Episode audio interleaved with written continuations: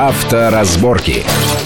Приветствую всех в студии Александр Злобин. Это большая автомобильная программа на Радио Вести ФМ. Как всегда, обсуждаем главные автомобильные новости последних дней. Сегодня у нас в студии наш автомобильный эксперт, наверное, ведущий в России автомобильный эксперт Игорь Маржарет. Игорь, приветствую вас в нашей студии. Здравствуйте.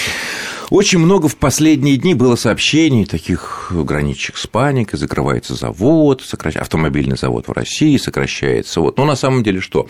Да, на несколько дней, на несколько недель приостанавливается в калужском заводе Пежо, Ситроен, Митсубиси сборка некоторых моделей, причем некоторые там на месяц приостанавливаются, некоторые там на 2-3 недели, говорят о сокращении 100 человек, которые местные власти обещают устроить. У меня такое ощущение, что вот такие сезонные, на длинные майские праздники вокруг, они всегда ведь были приостановки предприятий. Все заводы примерно 2 раза в год останавливают. Все заводы абсолютно, без исключения, обычно в другое время. Обычно это новогодние длинные каникулы все устраивают. Числа 25 декабря закрывается, открывается числа 15, потому что в это время спрос падает, и как раз наступает удобное время для того, чтобы провести какую-то модернизацию, или поставить на конвейер новую модель, или там новые операции какие-то отработать. И летом, обычно в августе, закрывается недели на 2. Прошлый и нынешний год, они очень неудачные для нашего автопрома, и поэтому практически все заводы останавливались уже зимой, некоторые останавливались весной. Вот весной у нас завод Рено в Москве останавливался.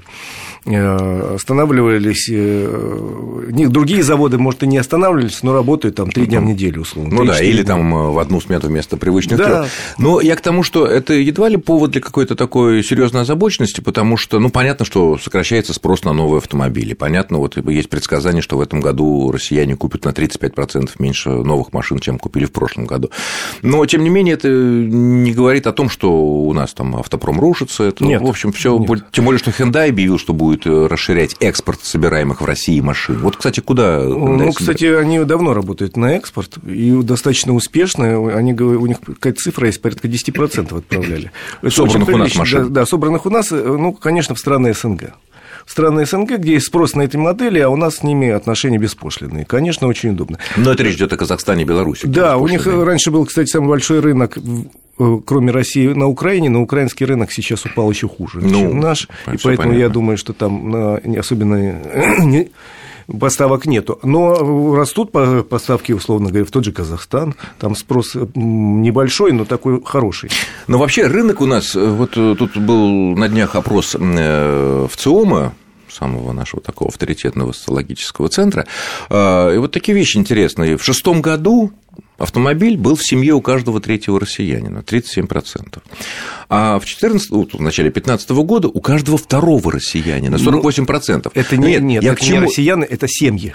Семьи россиян, да. Понятно, семья бывает из одного человека. Потому что если говорить о конкретном россияне, у нас есть цифра, она такая достаточно известная, 275 автомобилей по прошлому году на 1000 жителей. Примерно так. Каждый четвертый. И получается, если средняя семья 2,5 землекопа у нас получается, то, соответственно, где-то так есть. Я к чему это говорю?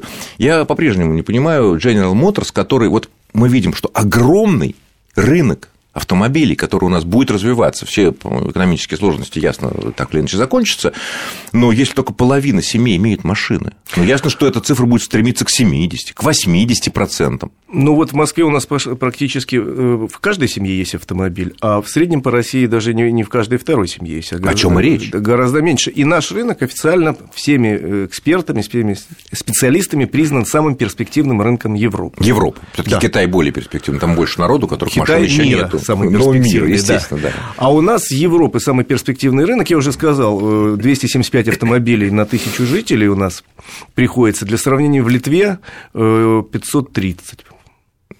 Литва еще советская. Словакии тоже, примерно такая же цифра. Прибалтика еще в советские времена была витриной такой. Да, в Германии там 700, по-моему, автомобилей и так далее на 1000 жителей. О чем речь? У нас очень емкий рынок, если не в этом году, не в будущем, когда россияне, может быть, больше будут обращать внимание на подержанные машины, то рынок большой, непонятно, так сказать, решение. Но, с другой стороны, как ушли, так и вернутся. Если во всяком случае, несколько раз уже делали заявление руководители General Motors, что мы уходим сейчас, у нас нет денег для новых инвестиций. То есть, когда нам сложно, они уходят. А потом, когда здесь посыпется снова там богатство несметное, то, значит, они вернутся, чтобы их разделить с нами. Видимо, потрясающая логика. Да. Но если к конкретике, хорошо. Вот на минувшей неделе продолжились бурные дискуссии, споры, обвинения там всякие относительно вот этих скидок, которые объявил и Opel, и Chevrolet на свои машины 25%, в связи с тем, что вроде бы это только на те машины, которые еще принадлежат General Motors, или машины уже выкупленные дилерами, споры, вплоть там обвиняют в мошенничестве отдельных дилеров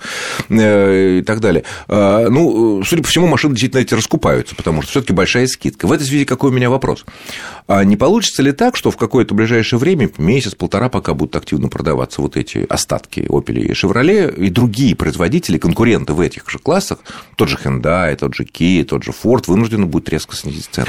Вообще сейчас очень хороший рынок для покупателя. Так что совершенно прав, потому что сейчас уже, даже до начала массовой распродажи моделей Opel и Chevrolet, уже все дилеры готовы были расцеловать любого, кто заходит к ним в салон. Нет, но поцелуй – это одно. Предоставить какие-то скидки у меня... Ну да, бесплатные коврики – это мало. Почему бесплатные коврики? У меня товарищ неделю назад, еще до того, как появилась информация от Chevrolet, купил сыну на 20-летие машину Kia Rio. И он пришел в один салон, ходил... Долго присматривался, долго с ними договаривался, они сказали: нет, коврики подарим, и все. Он тогда сказал: я иду в соседний салон, и в соседнем салоне ему дали 30 тысяч скидки. Ну, 30 тысяч, если эта машина не боялась. А Kia Rio все-таки не самая дорогая машина. То есть, тут сейчас... А вот этот процесс, он как-то вот закончится там в мае, да, вот этих больших скидок, когда будут кончаться уже Opel и Chevrolet дешевые, или он, наоборот, к лету углубится, на твой взгляд? Я думаю, что, в принципе, сейчас этот процесс уже достаточно хорошо пошел.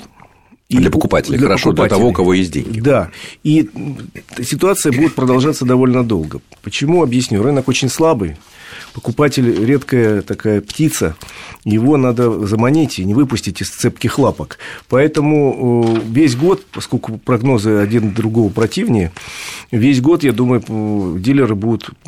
готовы делиться частью своих доходов с покупателем, лишь бы то, что-нибудь... Ну, или даже работать без прибыли. А вот в этой связи на минувшей неделе было объявлено различные меры по поддержке автопрома, по поддержке авторынка в России, в том числе государственное субсидирование кредитов на автомобили. Сейчас мы знаем, что большинство банков сделали кредиты, ну, практически недоступными для автомобилей, для покупки машин, аж до 25% в рублях. Многие банки вообще прекратили выдачу кредита на покупку автомобилей. Вот государство сейчас пока точно еще окончательное решение не принято, но вроде там 1,5 триллиона рублей.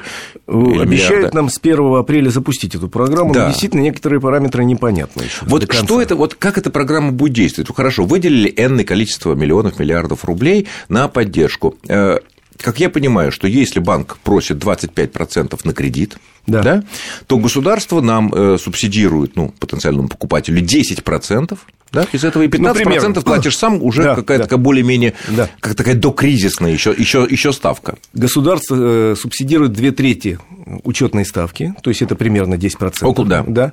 Значит, соответственно, средний сейчас кредит стоит 24% по России, будет 14%.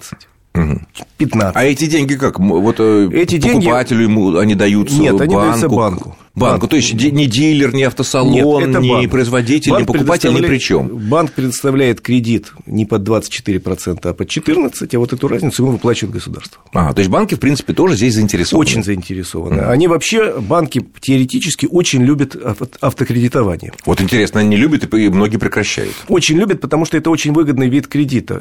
Человек привязан к тебе автомобилем. Это вещь, которая вот эти 3 года, там, допустим, пока ты не выплатил, собственно, вроде как твоя, но еще не твоя... Ну, в залоге, понятно. Да, у банка. Прекратили многие банки, потому что, ну, во-первых, кредиты стали неподъемными для клиентов, просто клиенты исчезли в первую очередь, потому что человек, который берет автомобиль под 25% годовых, ну, он очень, значит, хочет автомобиль, очень. Очень надо. А но... денег живых нет пока. Да, но таких не так много. У нас была ситуация, когда на рынке каждая вторая машина продавалась в кредит. Это ситуация 2013 года.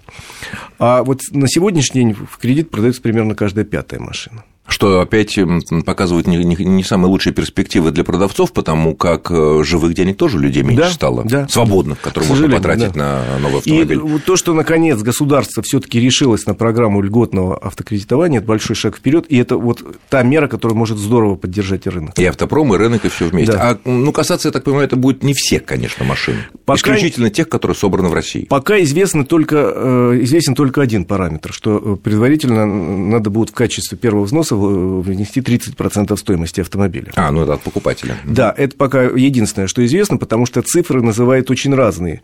Понятно, что это будут автомобили, произведенные в России, но... Собранные в России, но сначала называлась цифра в миллион, до миллиона рублей. Потом называлась цифра 700 тысяч, это министр Мантуров сказал. А теперь говорят, что, может быть, даже 1 200 000 будет верхняя планка, чтобы захватить большую часть произведенных в России автомобилей. Что логично, на самом деле. Потому что по цепочке это идет, банк как бы тоже не проигрывает, покупатель получает машину, дилеры, которых тоже очень много. Когда, кстати говоря, вот возник скандал с General Motors, ассоциация дилеров говорили, что там десятки тысяч потеряют работу людей, которые работают. Да. Они отчасти, конечно, лукавят, потому что монобрендов практически нет, которые только промышляли General Motors машинами. Все есть, к сожалению, такие, много. Но, тем не менее. В общем, да. Ну, и главное, что будут рабочие места сохраняться на предприятиях. Да, кроме того, прошлая программа льготного кредитования, я скажу сейчас... Это 8-9 год. Да, я не помню точных цифр в количественном выражении, но могу сказать в качественном, что в виде только налогов государство получило сумму втрое большую, чем потратило. Это налогов от чего? От всего. Все от производства машин, от продажи, налог на... В 3 раза, только в виде налогов, в 3 раза эта сумма была превышена. То есть это говоря, очень выгодно. Государство там выделило, условно говоря, 10 миллиардов. Редко бывают ситуации, когда выгодно всем сторонам, и банкам, и покупателям, и государству. Мы продолжим наш разговор буквально через несколько минут. Авторазборки.